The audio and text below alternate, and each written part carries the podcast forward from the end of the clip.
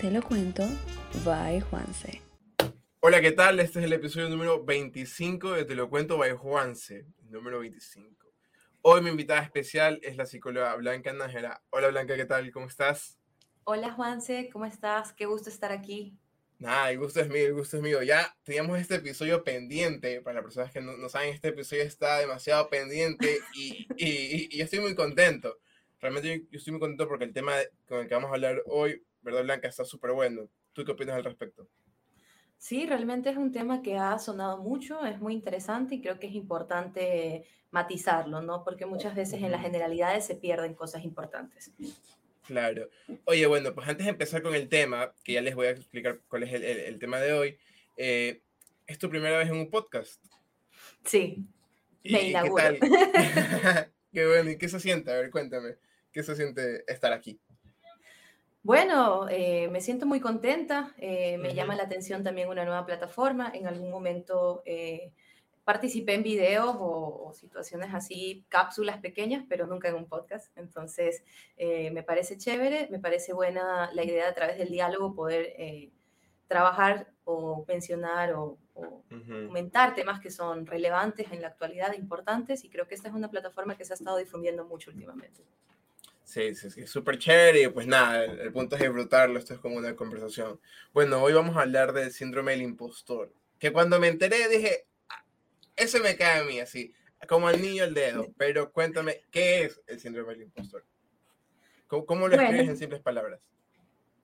Bueno, yo creo que eh, habría que ir distinguiendo, ¿no? Que me parece importante, ¿no? Entre el sentirse un impostor y el ser un impostor. Creo que son dos cosas distintas, ¿no?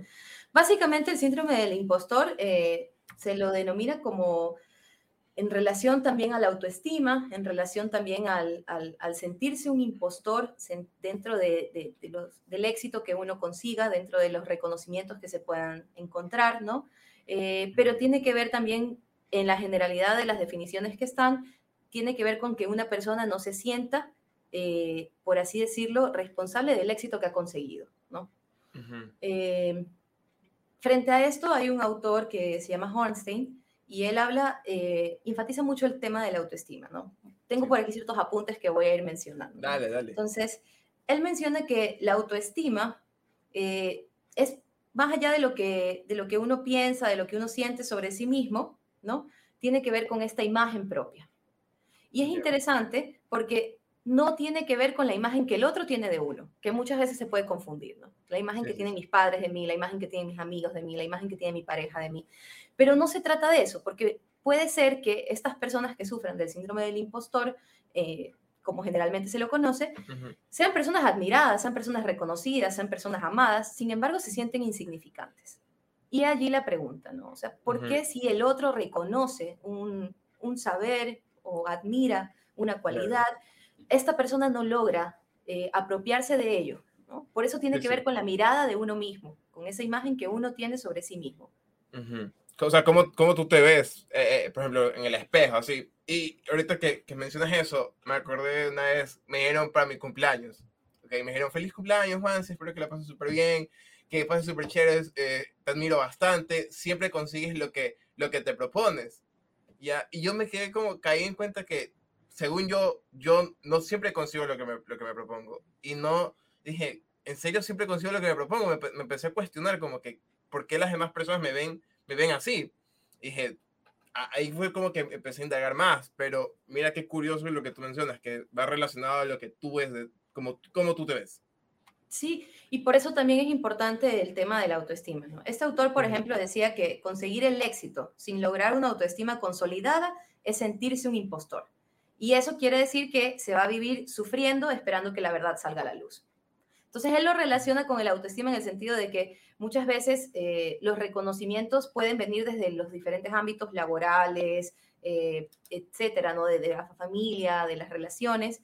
Sin embargo, este tema que es tan propio, que la imagen de uno mismo, que se entiende también como la autoestima, eh, va más allá de eso, ¿no? Entonces, cómo uno puede alcanzar metas, lograr cosas que se propone en la vida y aún así, a pesar de ello, sentirse un impostor, porque en la parte afectiva, desde la cual se edifica, no hay una base sólida que le que le permita edificarse sobre eso, ¿no? Sino que más bien en la parte de la autoestima recae, ¿no? Mientras sobresalen otras áreas, en esta parte de la parte afectiva no se reconoce, ese es, es esa parte que sobresale. Ahora, eh, no sé, tal vez tú por experiencia sepas, esto aquí como que es, no es fácil de reconocer, o como que no se nota de que una persona sufra así el síndrome del impostor, sino más como que de buenas a primeras. Bueno, en ese punto es importante, eh, yo tenía ciertos apuntes que te quería ir mencionando, ¿no? Por ejemplo, una era, eh, este mismo autor tiene esta, esta o sea, lanza esta idea, ¿no? De que el hombre actual sufre por no querer sufrir. Ya. Entonces, ¿qué es lo que él dice allí? O sea, que básicamente si nosotros analizamos en cada época, han habido diferentes tipos de sufrimientos, ¿no? Entonces, la pregunta es cuándo un sufrimiento es patológico. Cuando un sufrimiento se vuelve algo que eh, no me permite hacer otro tipo de cosas. Cuando yo como tú decías, ¿no? ¿Cómo identificar que yo tengo esto? ¿Cómo identificar que esto me está haciendo daño, que me está afectando? Y en la psicología y en la psiquiatría hay dos indicadores que nos sirven muchísimo a, las personas que trabajamos con la parte de, la salud mental, que tienen que ver con la duración y la intensidad. Es decir, si esto, yo me empiezo a tener estas dudas, empiezo a sentirme que no soy esa persona que los otros me reconocen, y esto es algo que me da por momentos, de vez en cuando, cuando alguien me hace un comentario y me quedo pensando, pero luego se me pasa. Hablaríamos de que habría una situación que sale en un momento, pero luego no está, o sea, es intermitente. Aparece y luego puede no estar. Y eso puede no causar mucho malestar, más que cuando aparezca, ¿no? Porque luego, no, ya me olvido de eso. Entonces, muy distinto es al hecho de que una persona esté todos los días con esos cuestionamientos, con el hecho de que cada vez que se va a lanzar a una tarea nueva no se sienta capaz de hacerla o sienta que va a fallar antes de intentarla, ¿no? Que son cosas que a todos nos, nos pueden venir esos pensamientos, esos temores. ¿Cuál es la diferencia cuando esto es incapacitante, que tiene que ver con la intensidad? esos son los dos factores, la duración y la intensidad. Si yo ya llevo dos semanas, tres semanas, un mes, en el cual yo todos los días estoy con este pensamiento, o en la mañana, o en la noche antes de irme a dormir, que se me vienen todas estas ideas, ¿no? De hecho, es lo más común. Cuando dejamos de tener actividades, el trabajo, la vida, la familia, los momentos en los que estamos solos, es cuando aparecen todo este tipo de pensamientos. Sí, sí. Entonces es importante ver qué aparece cuando nosotros estamos solos. ¿Cuáles son esos pensamientos que son recurrentes? Entonces, si es una persona que ya ha tenido esta serie de pensamientos, de cuestionamientos, en los cuales se ve invalidado, siente que se ve imposibilitado, siente que en algún momento va a ser descubierto y ese ser descubierto le da tanto temor que le impide hacer las, las tareas, los trabajos, los deberes, etcétera, en los cuales se esté desempeñando, allí hablamos de que hay una, una, una, situación que debe ser atendida, ¿no? También con eso de la intensidad, o sea, si es una persona que está todo el día con ese pensamiento dándole y dándole en la cabeza, vemos ahí que intensidad y duración van de la mano y que eso es algo que debe ser atendido. ¿Por qué? Porque al no ser atendido lo que deviene es ansiedad, angustia, etcétera, etcétera, etcétera. Cada forma sintomática que cada persona pueda presentar. Claro, o sea, a mí, no sé, en, mi caso, voy a tomar el ejemplo a, mí, ¿no? Eh, como que a mí me, ha pasado cuando estoy, sí, como, o sea, no tanto cuando estoy solo, sí, obviamente cuando estoy solo, pero más como que cuando bajo el ritmo de mi vida, que ya tengo un espacio para andar pensando eh, como diría mi mamá, andas pensando tonteras, por no decir esa palabra, como que, no o sea, como que tengo tanto tiempo libre y ando pensando, wow, como que, no sé, me falta algo por lograr, me falta esto, me falta aquello. Entonces, como que eh, ese es como que intermitente. En mi caso, yo creo que es intermitente, pero es súper curioso, como dices, que depende de la intensidad y la duración, ¿verdad? así es. Fíjate que el hecho de que sea intermitente por así decirlo, nos atraviesa a todos. Todos en algún momento nos vemos atravesados por dudas, por inseguridades, demás cosas, ¿no? Que pueden fácilmente tener con este tener relación con esto del síndrome del impostor porque tiene que ver con el valor propio, ¿no? Y más aún en una sociedad como la que estamos, que opera desde la producción. Entonces uno tiene que producir para poder ser. Entonces, obviamente, hay, hay unos cuestionamientos ahí desde, desde, desde uno convertirse en, en eso, en una en, un, en un, objeto de producción, sino que se vuelve como un objeto. Pero lo que a mí me parecía interesante y me llamaba la atención es distinguir frente a algo que se puede denominar como un síntoma las diferentes posiciones de las personas. ¿no? Entonces, por eso te decía la diferencia entre sentirse un impostor y ser un impostor. Porque el sentirse un impostor tiene que ver con eso que uno siente. Por eso hacíamos esa distinción también de que los otros lo pueden admirar, los otros lo pueden amar, los otros le pueden reconocer algo del saber que otros no tengan, pero aún así esta persona se siente como un impostor porque hay algo de lo propio que se pone en juego allí que, que tiene que ver con el valor propio también, ¿no? Que no se, no se reconoce en eso. O sea, entonces, espérate, podemos decir que el síndrome del impostor, o sea, tenerlo como tal, eh, eh, es, es igual a tener baja autoestima puede estar relacionado. De hecho, las personas que tienen baja autoestima lo viven desde una manera mucho más angustiante, porque están todo el tiempo con esa situación eh, reactualizándose del valor propio. Acordemos que la autoestima no es algo que está ya dado, sino que es algo que todo el tiempo se va reconstruyendo, rehaciendo, está en constante construcción, ¿no? Porque se va, así como nosotros, nos vamos reactualizando. Claro, eso es súper importante porque a veces tenemos a pensar de que la autoestima es algo como que lineal, y, más no algo que como que va variando en el tiempo, ¿no? Claro, fíjate que la autoestima tiene que ver también no solo, con no solo con las experiencias que hemos tenido, no solo con la infancia, con las experiencias previas, con nuestra familia, eh, no solo con nuestros proyectos, desde donde nos definimos, desde el área laboral, desde lo que hacemos, ¿no? Sino también con esa imagen que uno tiene, que era lo que mencionábamos en un principio, ¿no? Esa imagen propia. Y aquí intervienen un montón de cosas, porque fíjate que en el tema de la imagen propia, ahí, ahí empieza a haber ese vacío entre lo que uno ve de sí mismo versus lo que otros pueden ver en uno. ¿no? O incluso lo que, el refleja, lo que el espejo puede reflejar, ¿no? que es el caso de las situaciones de desórdenes alimenticios, ¿no? que son hombres, mujeres, que ellos se ven de una manera distorsionada en el reflejo. ¿no? Entonces, esto de la imagen es súper importante. Yo quería hacer esa distinción entre sentirse un impostor y ser un impostor, porque son diferentes posicionamientos de una persona con respecto a, eh, a un mismo síntoma, ¿no? Entonces, por ejemplo, una persona que ya se ubica en el ser un impostor ya iría del lado de otro tipo de, de, posicionamiento dentro de lo que serían las estructuras eh, clínicas, ¿no? Por ejemplo, nosotros ubicamos en la neurosis, eh, que sería como la mayoría de nosotros somos neuróticos, tenemos cosas que nos neurotizan, tenemos cosas que nos causan sufrimiento, tenemos dudas, tenemos inseguridades, ¿no? Pero, ¿qué pasa, por ejemplo, en las personas que son psicóticas, en las personas que pueden tener esquizofrenia, en las personas que pueden tener otro tipo de, de, construcción subjetiva, ¿no? Y en este caso, el ser un impostor se juega mucho desde lo que en, en psicoanálisis se podría conocer como una postura perversa. ¿Qué quiere decir eso? Desde la imposición, desde una posición eh, consciente en la cual una persona actúa. ¿ya? Entonces, por eso es muy importante esa distinción de cómo me siento versus a lo que yo hago y lo que yo soy. Una persona que se impone, un impostor como tal, es interesante, lo podemos encontrar en el Internet. Eh, hay un caso de Jean-Claude Roman. Él fue eh, un francés, si no me equivoco, que en su época él se presentaba con su familia, con, sus, con su futura esposa, con la que tuvo familia, hijos, eh, como un médico. Él, era, él se presentaba como un médico, él se presentaba como alguien que estaba haciendo investigaciones con temas como el cáncer, etcétera, ¿no? Para buscar diferentes curas o alternativas. Y esta persona se mostraba de esa manera, se presentaba de esta manera y lograba hacer que todos crean en esta imagen. Pero fíjate que este señor nunca terminó la universidad. O sea, él iba a la universidad y, después en la universidad se corrió el rumor de que él estaba enfermo y que ya no iba a las clases, pero que iba en la noche. Entonces él iba a la universidad, se paseaba, pero no iba a clase. Era solamente hacer un acto de presencia. Presencia, ajá. Después decía, pedía fondos a sus familiares, a sus amigos, a, a, su pareja, para estas investigaciones que él estaba haciendo. Esta gente le daba dinero y luego se iba al hotel cercano al aeropuerto y se quedaba allí. ¿No? Nunca hacía ningún viaje, nunca iba a ningún lado y sostuvo esta mentira como 20 años. ¿Qué es lo que pasa? ¿Por qué este caso sale a la luz? Este caso sale a la luz porque el tipo en algún momento sintió que iba a ser descubierto.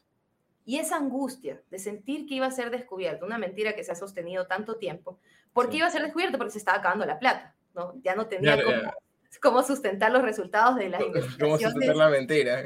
Exacto, entonces estaba acabando la plata, ya no tenía él cómo sustentar esa mentira que había venido sosteniendo y ante la angustia en la que entra, el tipo va y mata a sus padres, mata a su esposa, mata a su perro, a su amante le perdona la vida y sale en el periódico, salen las noticias, el tipo estuvo eh, sentenciado a, cadena perpetua durante un tiempo, después como de 10 años le hicieron una revisión del juicio. Y, y, en, eso hay cositas interesantes que tienen que ver con, con, lo que él menciona, ¿no? Y tiene que ver siempre con esta posición de imponerse, de, o sea, ya no es un sentirse un impostor, él es un impostor. Y en, esa, y en esas sutilezas, desde esos posicionamientos subjetivos, es importante considerar que a pesar de que nosotros podemos encontrar en el Internet un montón de generalidades con las que nosotros podamos sentirnos identificados, hay algo que es único en cada persona que tiene que ver con cómo ese síntoma se vive en esa persona, con respecto a su historia, con respecto a su constitución subjetiva, con respecto al lugar en el que se ha construido, ¿no? Con respecto a esa imagen propia que se ha hecho, ¿no? Y eso es importante distinguir, ¿no? Porque puede ser que dos personas puedan tener un mismo síntoma y en cada uno se, se maneja de manera distinta. Yo te decía, por ejemplo, la ansiedad o la angustia, pero puede ser que alguna persona lo que le desencadene sentirse un impostor sea un desorden alimenticio o un desorden de sueño. Ah, ya, ok. Entonces, ¿qué es lo que apunto con esto? A que un síntoma como tal, en la generalidad, puede pasar, eh, puede pasar desapercibido en el sentido de que hay algo que yo pueda decir, ah, yo también soy así, pero no necesariamente del todo. Y esa parte que no necesariamente es del todo es lo que conlleva la singularidad de cada persona, lo que hace que sea totalmente distinto que tenga el mismo síntoma. Y eso es Ok, ok, ok, ya, ya, perfecto, perfecto. Estuvo, estuvo fuerte todo eso de ahí. Entonces, como que para, para recapitular y como que para dejarlo claro, o sea, no necesariamente, por ejemplo, tal vez yo, eh, otra persona, ¿verdad? Y, eh, y, yo sufrimos de síndrome del impostor, o creemos que sufrimos, ¿ya? Pero, pero como que lo que desencadena ese sentimiento no es necesariamente eh, lo mismo. Por ejemplo, tal vez él es una, la otra persona es alguien relajado, ¿verdad? Es alguien relajado, pero no sé, cuando tiene tal vez problemas familiares o algo así, eso lo desencadena. Ya, y tal vez en mi caso es el problema laboral del trabajo. Eh, puede ser así, a eso te refieres. Claro, por son, síntomas, son síntomas eh, singulares. Sí, sí, justamente de eso se trata. Fíjate que es interesante lo que traes porque sí, puede ser que lo que le desencadene ese tipo de pensamientos, dudas, inseguridades puede ser del ámbito familiar, puede ser del ámbito laboral, puede ser del ámbito relacional, o sea, también en las relaciones amorosas. Fíjate que eso también se ha sufrido muchas, muchas cosas que las han trastocado últimamente desde pandemia, ¿no? Los vínculos y todo esto. Entonces, sí, desde la cosa que lo desencadena, esta serie de, de sentimientos en los cuales se siente un impostor, hasta las formas en las cuales surge un efecto de ese sentimiento. Porque hay que entender que las cosas, los pensamientos, los sentimientos, las emociones que nosotros vivimos, no, ¿dónde se van? Esas cosas que no decimos, esas cosas que no queremos hablar con nadie, esas emociones que nos afectan, no desaparecen, Se quedan allí en algún lugar, en, alguna parte de nuestra experiencia que de repente algo la asocia y vuelve a surgir. Entonces sí es importante esa distinción. Por eso también eh, estos dos factores que te decía, ¿no? De la duración y la intensidad. Porque esos son factores que para cualquier tema de salud mental son importantes. Sí. Oye, y las mujeres tienen como que más tendencia a sufrir de, este síndrome. Estaba, estaba leyendo y como que eh, había una investigación que decía como que las mujeres tienen, tienen más tendencia y también, las, y también mujeres que estudian medicina, como que también relacionan a una carrera. Entonces, no sé si tú, tú sepas algo al respecto. Bueno, por ahí hay una relación, ¿no? O sea, primero las mujeres eran, eran, eran personas que no tenían derecho a la educación hace mucho tiempo, ¿no? Entonces, hay, hay, ahí es importante también entender la carga cuando, cuando ya vamos a ver en, estudios eh, que son sociales, ¿no? Donde ya tú puedes darte cuenta de cómo afecta a grupos, ¿no? Son interesantes los resultados que pueden salir, como por ejemplo lo que traías ahora del tema de las mujeres. Y las mujeres en medicina, o sea, hay un montón de prejuicios en relación a eso también, ¿no? Al tema de, que las mujeres empiecen a incursionar en temas que son ciencias duras, ¿no? Sí. Porque se separan las ciencias duras versus lo, que es psicología, que se conoce como suaves. Entonces, hay una tendencia, ¿no? Y, fíjate que ahí puedes hacer un montón de estudios, porque también está un estudio de género. Cuando, por ejemplo, eh, estaba en esta, esta carrera, la mayoría de chicas que estudiaban psicología eran mujeres, eran pocos hombres. Entonces, hay algo que tiene que ver con el género, hay algo que tiene que ver con la historia, cuando ya se, cuando ya se amplía esto a grupos, ¿no? Porque también sería interesante ver eh, cómo se desenvolverían las personas de la diversidad sexual en temas laborales, ¿no? A lo mejor también está ese sentimiento de sentirse un impostor. Entonces, sí. tiene que ver con la autoestima, tiene que ver con el rol social, ¿no? Porque la sociedad asigna roles a las personas y cómo uno se ubica desde ese rol que les ha asignado. Claro. O sea, bueno, las mujeres como que eh, tienen que, que, demostrar, o sea, siento que hay esa idea de que la mujer tiene que demostrar bastante en, en, el, en el ámbito laboral, como que tiene, no sé, tiene que demostrar que, que sabe más, como que se tiene esa tendencia, ah, no, Tal vez la mujer solo sirve para algo administrativo, pero no puede liderar un grupo o un proyecto. Entonces, como que cuando, cuando lo estuve leyendo, dije, bueno, por ahí puede ir. Puede ir como que, chuta, por más que tú llegues a, algo bueno como mujer, ¿verdad? A un buen puesto, que, que tú te has sacado la madre para conseguirlo, te has esforzado, eh, la sociedad como tal como te pone tantas, eh, una expectativa tan alta, tú puedes llegar a decir, no, no, esto, esto, no me lo merezco, no lo conseguí por mi propio mérito. Y fíjate que lo que se relanza en esto tiene que ver con la mirada propia y la mirada del otro, ¿no? Porque, Siempre vuelve lo mismo. Exacto, hay, hay, hay algo en lo cual se juega la mirada de uno mismo, esa imagen que uno se construye, versus la mirada con la cual uno entiende que el otro lo mira, ¿no? Porque a lo mejor puede ser que estas mujeres sean reconocidas en sus ambientes laborales, sin embargo, ellas sientan que deben demostrar algo para alguien. ¿ya? Entonces, por eso se juega. Yo te decía que esto se puede entender desde la parte sociológica, porque sí, ha habido un lugar asignado a la mujer del cual hace hace años acá, la mujer se ha salido como de estos lugares asignados o de estos roles asignados y se ha buscado otros roles posibles, ¿no? Y obviamente ha tenido que, de alguna manera, vérselas con los prejuicios, con las luchas propias que tienen que ver con eso, pero también con esa mirada del otro, que la puede sentir como que se la reconoce en tal lugar o no se la reconoce en tal lugar. O el cuestionamiento de por qué llegó a ese lugar, de qué manera llegó a ese lugar, y esto es algo que se vive mucho, sobre todo para las mujeres que ocupan lugares de, liderazgo, como dices, lugares de poder, lugares de liderazgo, porque todo el tiempo está ese pensamiento, ¿no? O sea, yo, yo, tengo amigas, yo tengo conocidas que, como siempre, está ese temor de que un comentario puede echar abajo toda la carrera que han venido construyendo, ¿no? Entonces, tiene que ver mucho con, construirse un lugar, ¿no? Pero, de todas maneras, eh, esto es algo que puede afectar tanto a hombres como a mujeres, ¿no? que va más allá del género. Claro, y, y, bueno, esta es como una pequeña voz en nuestra, en nuestra cabeza, o por lo menos eh, siento que, que, es así, ¿no? ¿Cómo podemos trabajar en ello? La forma en la que yo lo hice, ¿verdad? Es que, bueno, yo, yo digo, bueno, yo he sufrido de esto, ¿no? no yo creo que obviamente eh, cabe recalcar que creo que necesita la, la, la, opinión de un profesional para decir, yo, Juan Sebastián Blasio, sufrí del síndrome del impostor o sufro, ¿no? Eh, lo que, bueno, yo hice para trabajar como, como tú mencionas, esta parte de la autoestima, ¿verdad? Fue como que, no sé, empezar, ir anotando, viendo qué cosas he hecho, tratar de ver mi pasado y decir, bueno, antes estaba aquí, ahora estoy acá. ¿Cómo tú aconsejas que podamos como que trabajar esto de aquí? Bueno, desde la parte consciente, lo que tú dices es una muy buena herramienta, ¿no? Porque es como una recapitulación que te permite entender cómo has llegado a este lugar a partir de los logros que has venido obteniendo a lo largo de tu vida. No, no, no, no es de la noche a la mañana. Todos de alguna manera llegamos a un lugar por decisiones, por construcciones que hemos hecho, ¿no? Y, y, sí es importante revalorarlas como para tener desde la parte consciente, eh, desde la parte racional, una parte que te diga, a ver, o sea, no, no es que te están dando flores porque no las mereces, sino que te las has ido ganando poco a poco. Otra cosa que, que, podría servir también sería ir identificando, ir identificando cuáles son estos pensamientos que me hacen sentir un impostor, ¿no?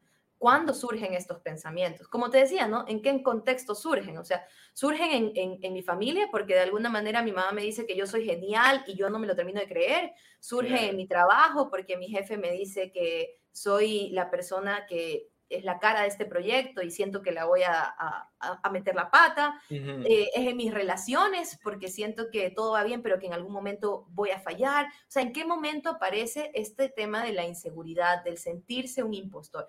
Pero fíjate que la palabra impostor también es fuerte, ¿no? Sí, sí. La... Es, es, desde la impostura. Es, es, es como que da la idea, por eso te hacía la distinción entre esta este inconsciente y este consciente, ¿no? Porque el impostor desde el consciente es un perverso, es el que hace un acto, es el que hace todo este entramado como... El que, el que miente desde el inicio, claro.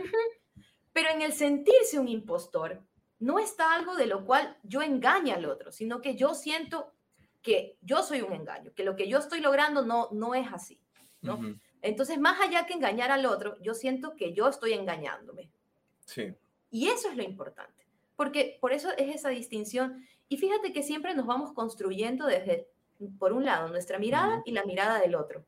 Sí. Y yo te digo la mirada del otro que puede ser la sociedad, que puede ser la cultura, que puede ser las tradiciones, porque son todos estos referentes con los cuales nos vamos midiendo, con los cuales nos vamos construyendo, ¿no? Entonces, bueno, antes podía ser mucho más difícil para una mujer pensar en tener un, rol de liderazgo, ahora que hay mucho más referentes de mujeres presidentas, mujeres líderes, mujeres a cargo de compañías, etc. Entonces hay muchos más referentes que permiten que sea más alcanzable esa idea, ¿no?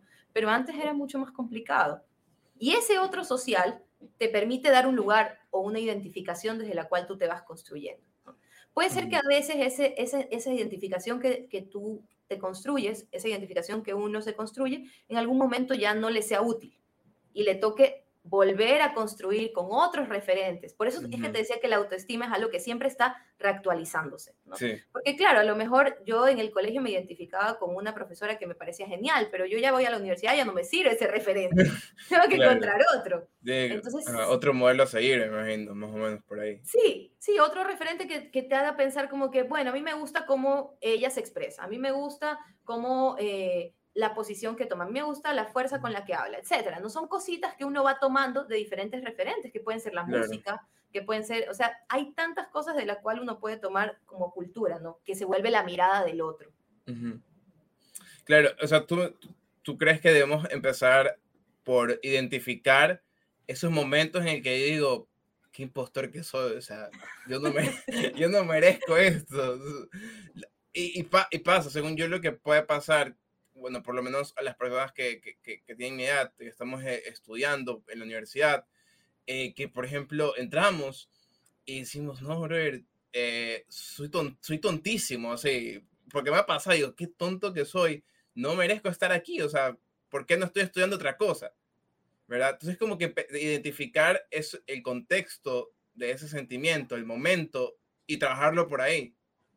Sí, sí, es importante identificar eh, de dónde viene, ¿no? Si es algo de la universidad, si es algo de qué ámbito viene, ¿no? Identificar los pensamientos que surgen, ¿no? O sea, no es que yo soy un impostor. ¿Por qué? ¿Un impostor cómo? ¿En qué sentido? Ah, no, porque yo siento que vengo acá y, realmente no sé nada y he dado una exposición y, me pusieron 10, pero yo no sé por qué me pusieron 10. Ah, no sabes. Bueno, y, y ahí vas ahondando ¿no? en, este, en, en, esta serie de preguntas que llevan un poco a ver también desde cuándo ha estado este sentimiento. ¿no? Porque fíjate que pueden haber personas que digan, sabes que yo me sentía así desde el colegio. Yo en el colegio todos mis profesores me decían que yo era excelente, pero yo nunca me ponía a estudiar. Así que yo solamente iba y daba lo que yo sabía y entonces yo cada vez que me hacían estos comentarios me, me, generaba una sensación. Ah, ¿cómo era esa sensación? No, me daba algo en el estómago, no, me ponía, me ponía como, como a pensar muchas cosas. Entonces, esas cosas que se van identificando son las cosas singulares. ¿Desde cuándo se siente así? ¿En qué momentos aparecen estos cuestionamientos? ¿no? Eh, ¿Cuáles son los pensamientos que surgen? ¿Son los mismos pensamientos o son distintos? ¿No? Porque puede ser, ay, no, yo me siento un impostor en este tema específico de matemáticas porque yo sí que no sé nada de matemáticas. Entonces, a mí me vienen a decir que yo vaya a dar clase de eso, ¿yo qué voy a dar? Pero en el resto de cosas no tengo problema. Ah, no, sabes que yo me siento así y eso hace que yo todo el día me sienta como que si yo todo es una mentira, como que si todo lo que yo hago no es cierto, como que si todo es una enmascarada, como que si todos fuéramos actores. Entonces, si te das cuenta de que la intensidad ahí cambia. Ahí ya hay otro tipo de intensidad. Entonces, eso ya puede ser un poco más patológico. Y es interesante también porque si tú empiezas a ver toda esta serie de cuestionamientos y de preguntas, también por ahí puede surgir la pregunta por, ¿y si a lo mejor fuera depresión y no síndrome del impostor? ¿no? Porque si es una persona que todo el tiempo está dudando de sí mismo. Sí, porque o sea, como tú dices, va a relacionar la autoestima y como que si siempre te sientes como que un impostor y con una, y con una intensidad fuerte por un tiempo prolongado, podemos estar, podemos estar hablando de depresión o no. Eso es un tema que es interesante, esa distinción entre diagnósticos y síntomas, ¿no? Por eso te decía que es importante el cada uno, ¿no? Porque puede ser que para uno esto sea un síndrome del impostor que aparezca, que tenga que ver con un tema específico, y para otro este síndrome del impostor sea realmente algo que recubre una depresión. Una depresión que pudo haber sido de más tiempo, una depresión que puede ser episódica. Eso, ya solo lo dice un profesional, o sea, eso ya no lo va, Gente, eso ya no lo van a escuchar a quien te lo cuento Bejuanza. Te lo cuento Bejuanza no te va a decir si tienes el síndrome del impostor o sufres de depresión, por favor. Acudan a Blanca, a un profesional. Pero es importante entender estas sutilezas, cómo se puede pasar de una a otra. Eh, y, tal vez uno se confunde. Y por eso es la necesidad de, de, de, buscar en algún momento cuando uno tenga esa duda sobre sí mismo y ya sea algo que llega a incapacitar.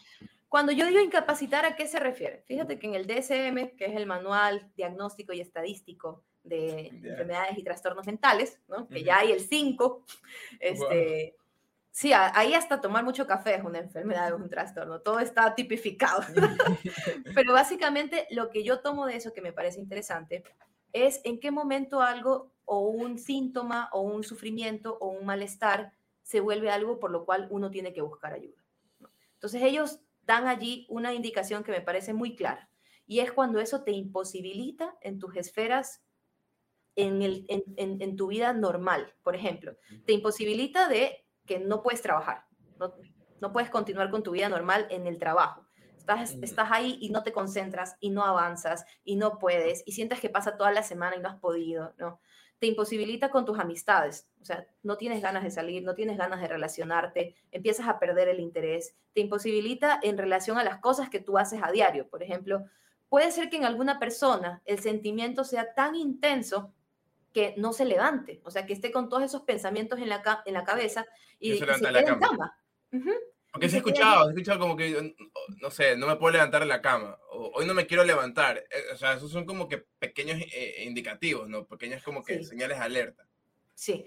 De hecho, cuando ese, es un indicador para el DCM, cuando una persona no puede continuar con sus actividades normales y relacionales eh, durante tres meses, me parece, ya ahí, se, ya ahí tiene que buscar ayuda porque ya eso no, no es algo que, que, sea normal ni que sea pasajero, ¿no? Porque ya se ha sostenido durante un tiempo y, y, con determinada intensidad que le impide desenvolverse en el resto de sus tareas, ¿no? Ya sea en laboral, ya sea estudiantil, ya sea familiar, ya sea relacional, etcétera, ¿no? El momento en el que afecta todas estas esferas, ya estamos hablando de que es algo que necesita hacerse atender porque va a llevar a situaciones más graves. Entonces, ¿por qué te traía por otro lado el tema de la depresión? Fíjate que una de las cosas que traía así como para comentar eh, es de, de, un texto que es de Freud y es súper viejo, que es de 1930. Este texto se llama El malestar en la cultura, pero me parece que sigue siendo actual porque él habla de que hay tres fuentes de sufrimiento para el ser humano. Una es la naturaleza, porque, o sea, la naturaleza nos somete, viene un tsunami, viene un terremoto, quieraslo o no, vas a sufrir. Dos, el, el, propio cuerpo como fuente de sufrimiento. ¿no? Y allí tiene que ver con las enfermedades, allí también tiene que ver la imagen que uno construye. ¿no? Y esto de la imagen me parece tan importante porque fíjate que hay un montón de imágenes que circulan desde los medios de cómo uno debe ser, de cómo uno debe lucir, de cómo uno debe parecer, de, de, de, que uno tiene que ser feliz, de que uno no tiene que sufrir, porque lo que ves en los medios no tiene que ver con el sufrimiento. ¿no? Entonces, todas estas imágenes que imponen también como un ideal, ¿no? Y frente a esa imagen también el propio cuerpo, esa relación, ¿no? Y el propio cuerpo porque el cuerpo se enferma, porque el cuerpo sufre también. Y la tercera que él ubica es las relaciones con los otros. A mí me parece que el síndrome del impostor tiene que ver, por un lado, con las relaciones con los otros y por otro lado, con esa propia imagen que uno construye tiene que ver, por un lado, con, con, esa construcción que uno hace a partir de este cuerpo que tiene y con, con, esa relación con los otros, con cómo uno se relaciona con los otros. Eh, y a partir de eso, ¿por qué la depresión? Porque desde el 2017, la OMS ha considerado la depresión como la principal causa de discapacidad. Y eso es algo, eso es algo nuevo, porque Fíjate que la discapacidad antes se consideraba desde otros, desde otros aspectos, ¿no? Física, discapacidad de lenguaje, discapacidad mental, discapacidad eh, auditiva, discapacidad, etcétera. ¿ya?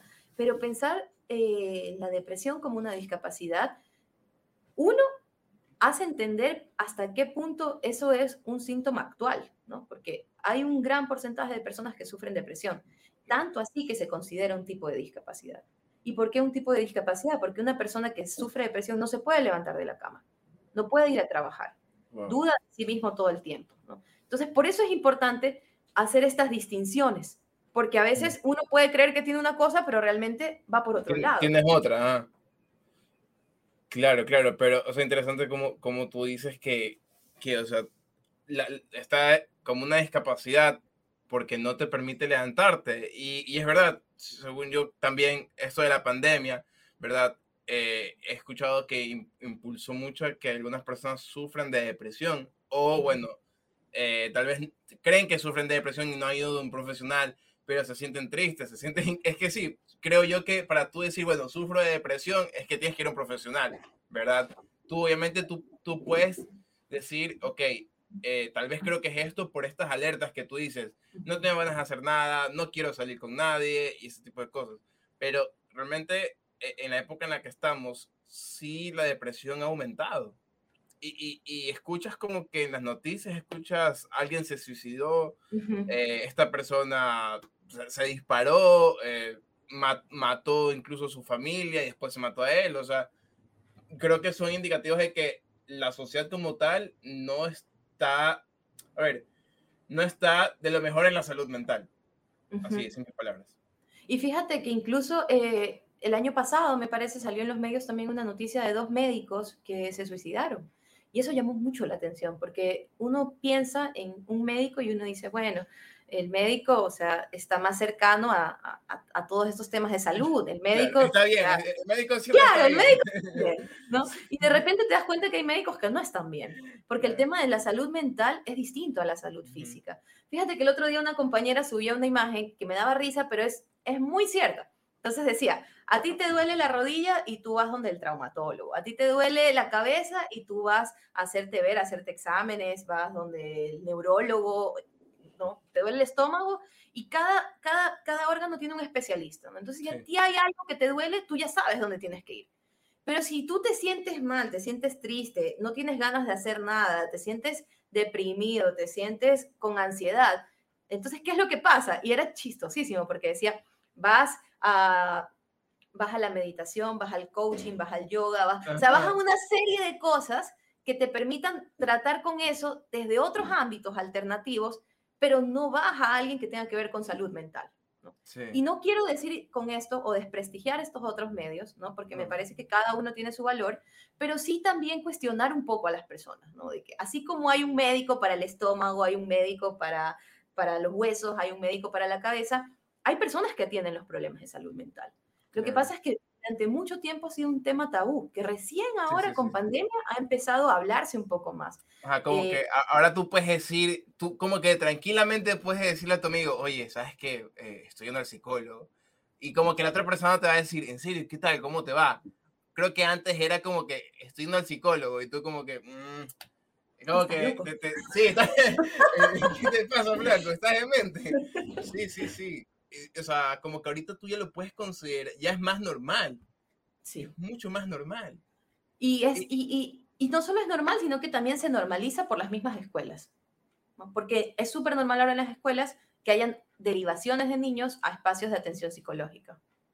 No solamente desde la parte psicoeducativa, porque también los mandan o los derivan a atenciones psicopedagógicas, etcétera, sino también atenciones psicológicas.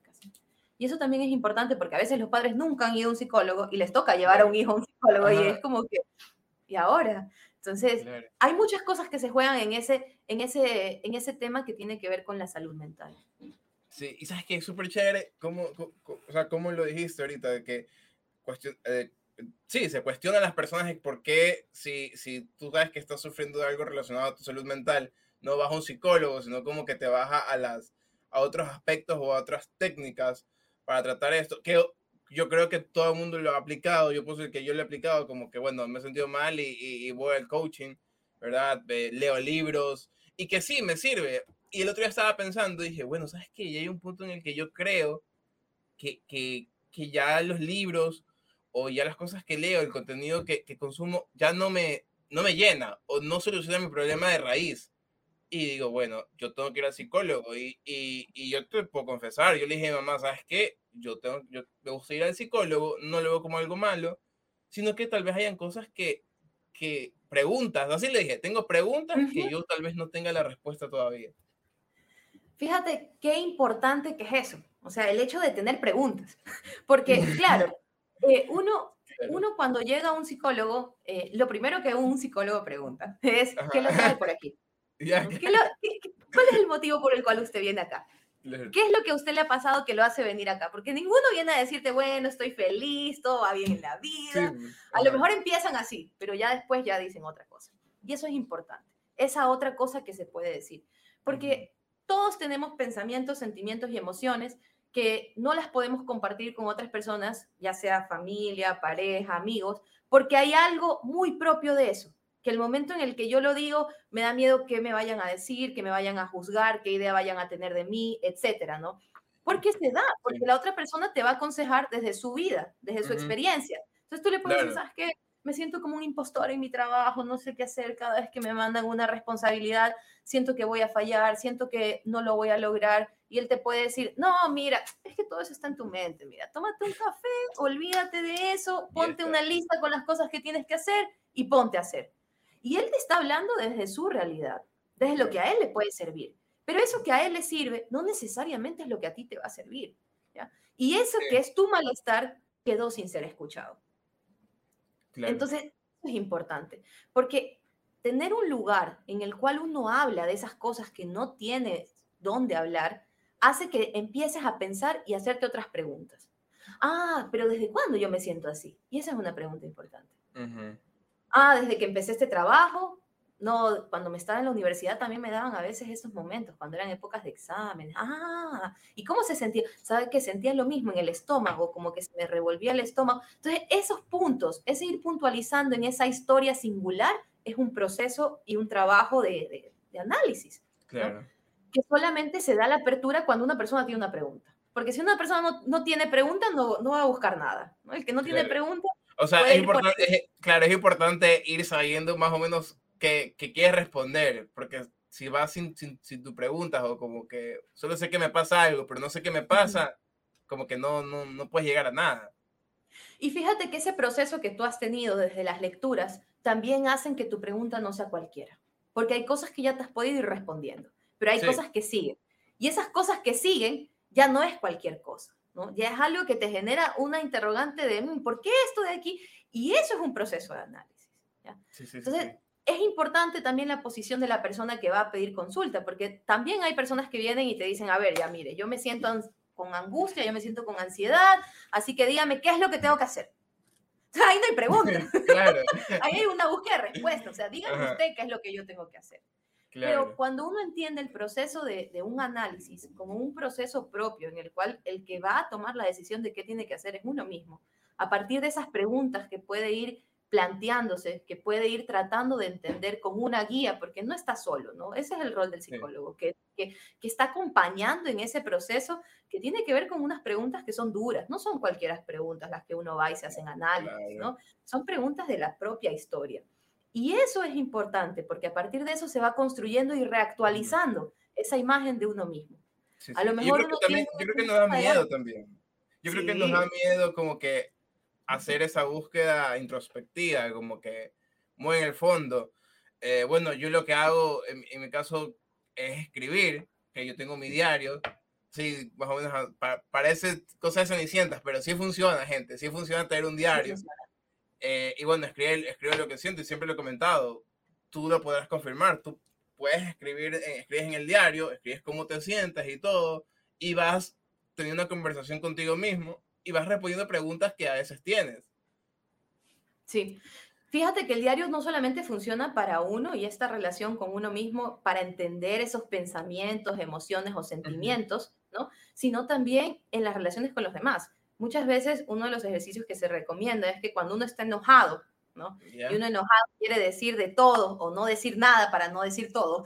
Entonces, hacer una pausa, ¿no? Hay cosas que nos ayudan a calmar, eh, porque cuando uno se enoja, todo el cuerpo empieza a, a, cambiar. Las palpitaciones, la respiración, o sea, todo, todo el organismo está en relación a un sentimiento o una emoción, ¿ya? Y eso nos pasa siempre. Cámbiale, cámbiale enojo por, por, por, por, ansiedad, cámbiale miedo, cámbiale... Cualquiera de esas cosas tiene un efecto en todo el cuerpo. Y el hecho de poder escribir es dar un sentido. Al momento en el que tú le das un sentido a eso que tú sientes, la angustia baja. Entonces, ¿qué ejercicio se recomienda para las personas que cuando se enojan no pueden controlar un poco esas emociones y tienen que o quedarse callados porque van a ponerse a gritar o dicen de todo y luego se arrepienten porque han dicho de más, es justamente eso, que puedan escribir eso que sienten. Para que en un segundo momento, cuando ya no esté en ese, en ese momento la ira, sino que ya estén tranquilos, puedan leer eso y sentir qué de eso es lo que sí vale la pena decir y qué de eso es lo que hubieran preferido no decir. Entonces el ejercicio de la escritura es muy importante porque uno se vuelve esa mirada del otro también. uno es el que escribe, pero cuando uno lo relee también es otra mirada. Sí, sí, sí. Como que también, también puedes ver desde, otro ángulo lo que, lo que tú sentías. Buenísimo. Oye, y bueno, para retomar la idea, que nos fuimos por otro lado, pero está súper chévere. Eh, siempre me, me, queda esta, eh, esta como que pregunta, ¿esto del síndrome del impostor eh, o esta pequeña voz, ¿verdad? Que es la que te dice así, eh, eres impostor, como que siempre va a estar, o sea, tú como que la puedes callar un día y siempre, y, vuelve otro, o sea, ¿cómo funciona? Porque a mí me ha pasado que, bueno, hay días que digo, no, no viene un mes, se cayó por un mes y luego viene en otro mes. Entonces, me, me da a entender de que es algo que siempre va a estar ahí, eh, depende mucho de ti. Bueno, el tema de, las, de la duda es algo que, que, nos atraviesa a todos los que somos neuróticos, en el mejor de los casos, haciendo esa distinción de los psicóticos, ¿no? Porque el psicótico no duda, él tiene su delirio. Pero las dudas nos atraviesan a los neuróticos. ¿Cómo nos atraviesan la duda y cómo nos afecta? Es, depende de, esos posicionamientos. Entonces, frente a esta duda o esta inseguridad, siempre va a surgir en diferentes momentos. O sea, a lo mejor me cambio de trabajo y yo entro a un trabajo nuevo, voy a tener dudas, voy a tener inseguridad. Por eso es importante entender en qué momento aparece, ¿no? Si, o sea, yo ya estoy 10 años en este trabajo y sigo habiendo situaciones en las que me siento como un impostor, bueno, hay que ver, hay que ver ahí. ¿Qué es lo que, qué es lo que hace que eso se, se dé? Pero hay situaciones en las que se puede de alguna manera contextualizar ese sentimiento en relación a un cambio, ¿no? Porque es como los cambios nos despiertan miedo, nos despiertan inseguridades, ¿no? Y cómo los miedos y las inseguridades que son del yo pueden estarse ligando a un síndrome del impostor, que tiene que ver con que esto ya sea algo sostenido. O sea, ya, ya no es porque me cambié de trabajo y obviamente estoy en mis primeros meses y estoy sintiéndome como que a lo mejor no estoy al lugar del puesto que me han adjudicado y que creen que yo voy a poder eh, estar. Entonces empiezo a sentirme que, que, no, que voy a fallar, que me van a descubrir, que se van a dar cuenta. Pero si yo ya llevo cinco años en este trabajo y yo me sigo sintiendo así, sí se puede hablar de un síndrome del impostor. Ahí está la duración, ahí está lo de la duración que tú dices. Porque también tiene que ver con ese contexto de esa historia, ¿no?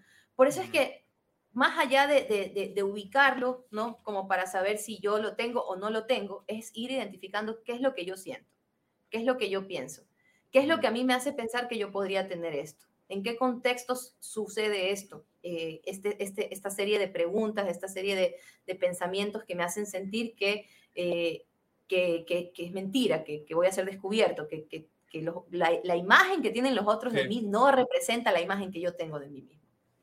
Claro.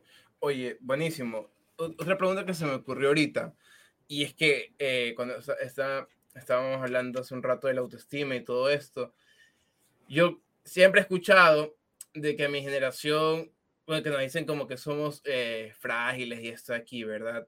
Pero yo recuerdo que es verdad que crecimos a veces con esto de que nosotros nacimos como que para generar un cambio, ¿ok? O nacimos para lograr un gran impacto. Me acuerdo, yo, yo recuerdo 3.001 charlas en la escuela y en el colegio que decían, ustedes son la nueva generación, ustedes van a lograr un impacto, ustedes tienen que hacer algo bueno.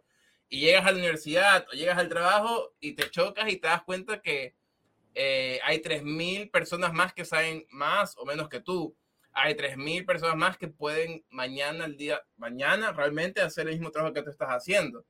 Entonces, como que eso de cierta forma, la, de cierta, bueno, sí, de cierta forma, cómo nos criaron, eh, tiene algo que ver con que tal vez suframos un poco más de, depresión, de autoestima, incluso de sufrir esto del síndrome del impostor. ¿Tiene alguna relación esta forma en que te dicen, sabes qué, eh, tú creciste o tú vienes a, a lograr un impacto? Claro, o sea, la crianza sí tiene mucho que ver con, cómo uno se desenvuelve posteriormente. No quiero decir que lo determine, porque creo que todos tenemos eh, a lo largo de nuestra vida la capacidad de reactualizar, resignificar experiencias que si en algún momento dejaron una huella o dejaron alguna, alguna marca de algo, eso se puede resignificar, eso se puede trabajar, ¿no? no, no, no, hay un destino dado a partir de, de, la, de la, infancia, ¿no? Eh, a menos que no se trabaje y se sienta como destino, pero bueno, es otra cosa. Pero sí, sí, tiene mucho que ver eh, esta situación. Fíjate que a mí cuando yo escucho esto de generación de cristal, a mí lo que me llama la atención es por un lado eh, el hecho de que más allá de generación de cristal, es la generación que ha podido que ha podido decir no o, ha podido nombrar las cosas como son. O sea, esto es un acoso, esto es un racismo, esto es, o sea, no es tanto de cristal, sino también es que ha podido poner un límite a cosas que se han venido dando desde, desde maneras históricas, desde maneras sociales, desde maneras culturales, y, poder decir, a ver, esto no va, ¿no? Esto no es normal. Y, fíjate que lo que, lo, que, lo, que, lo que se abre en el debate también es el tema de la censura, ¿no? Porque no necesariamente va de la mano, la censura con el límite, ¿no? Porque tú puedes decir, a ver, eh, esto no, no va, esto, esto se llama racismo, esto se llama machismo, esto se llama, y, ponerle nombre a todas estas actitudes que han sido normalizadas, ¿no? Pero el momento en el que surge la censura ya viene desde una situación de poder, ya viene desde, desde que no, o sea, censura me refiero como por ejemplo lo que se hace con, con, las personas eh, del cine, etcétera, ¿no? Como como que no, no salga más esta persona o le quitan de este espacio o etcétera, ¿no? Cuando de lo que se trata también sería como aprovechar estas situaciones como para hacer una educación. ¿Por qué lo que hace esta persona está mal? Porque hay personas que pueden tener 40 años y no entiendan que ciertas actitudes sean machismos, pero estas generaciones nuevas, estas generaciones actuales, tienen otra mirada que permite dar cuenta de ese proceso histórico, sociológico, cultural que se ha venido dando a través de luchas, ¿no? Porque son los referentes nuevos que han tenido. Entonces sí. claro, hay una relación entre que mientras más carga se le ponga de, tú vas a poder, tú le vas a dar al máximo, tú vas a llegar a todo lo que quieras, ¿no? A, mayor de que se le meta esa, esa, motivación, también va a haber un mayor miedo, ¿no? Porque ya la caída es desde el lugar máximo, ¿no? No te caes desde aquícito. Eh, sí, sí, sí. No, o sea, estás en lo máximo. Entonces sí hay, sí hay una relación entre, entre esto que mencionas. Igual en, cada persona se puede dar de diferente manera, ¿no? Puede ser que alguien diga, bueno, a mí mis padres me dijeron que yo no iba a terminar y mírame aquí, he terminado. Sí, sí. Entonces, hay, casos de casos. Exacto, esa distinción entre lo general y lo singular. Claro, claro. Pues nada, ¿sabes qué? Buenísimo este episodio. Eh, esas son todas las preguntas que, que he preparado, he tenido, han salido. Eh, ¿Cómo te podemos contactar si las personas quieren acudir a ti? Bueno, eh, tengo junto con dos colegas más un espacio, lo pueden encontrar en las redes sociales, tanto en Instagram como en Facebook, que se llama Lazos Atención Psicológica. Eh, nosotros ofrecemos atención psicológica a niños, niñas, adolescentes, adultos. y sí, o sea, invitamos a que todas estas personas que tengan preguntas o que en algún momento no sepan cómo hacer con el sufrimiento o con el malestar, se den una oportunidad a, un espacio distinto. Buenísimo. Yo igual eh, en la descripción voy a dejarle el enlace ah, de las redes sociales y de todo. Pues nada, Blanca, te agradezco mucho por, tu tiempo. Sé que las personas también han de estar súper contentas por, por, por este episodio y nada, nuevamente, muchísimas gracias por tu tiempo. Gracias a ti, Juanse. Ha sido, ha sido divertida esta conversación. Creo que igual hay muchas preguntas que quedan y eso es importante porque uno sigue buscando, ¿no? No, no se responde todo en un momento, pero es importante porque las preguntas hacen que uno vaya a buscar más cosas. Claro, pues nada, estamos hablando entonces. Hasta la próxima. Un gusto, Juan. Chao. Chao.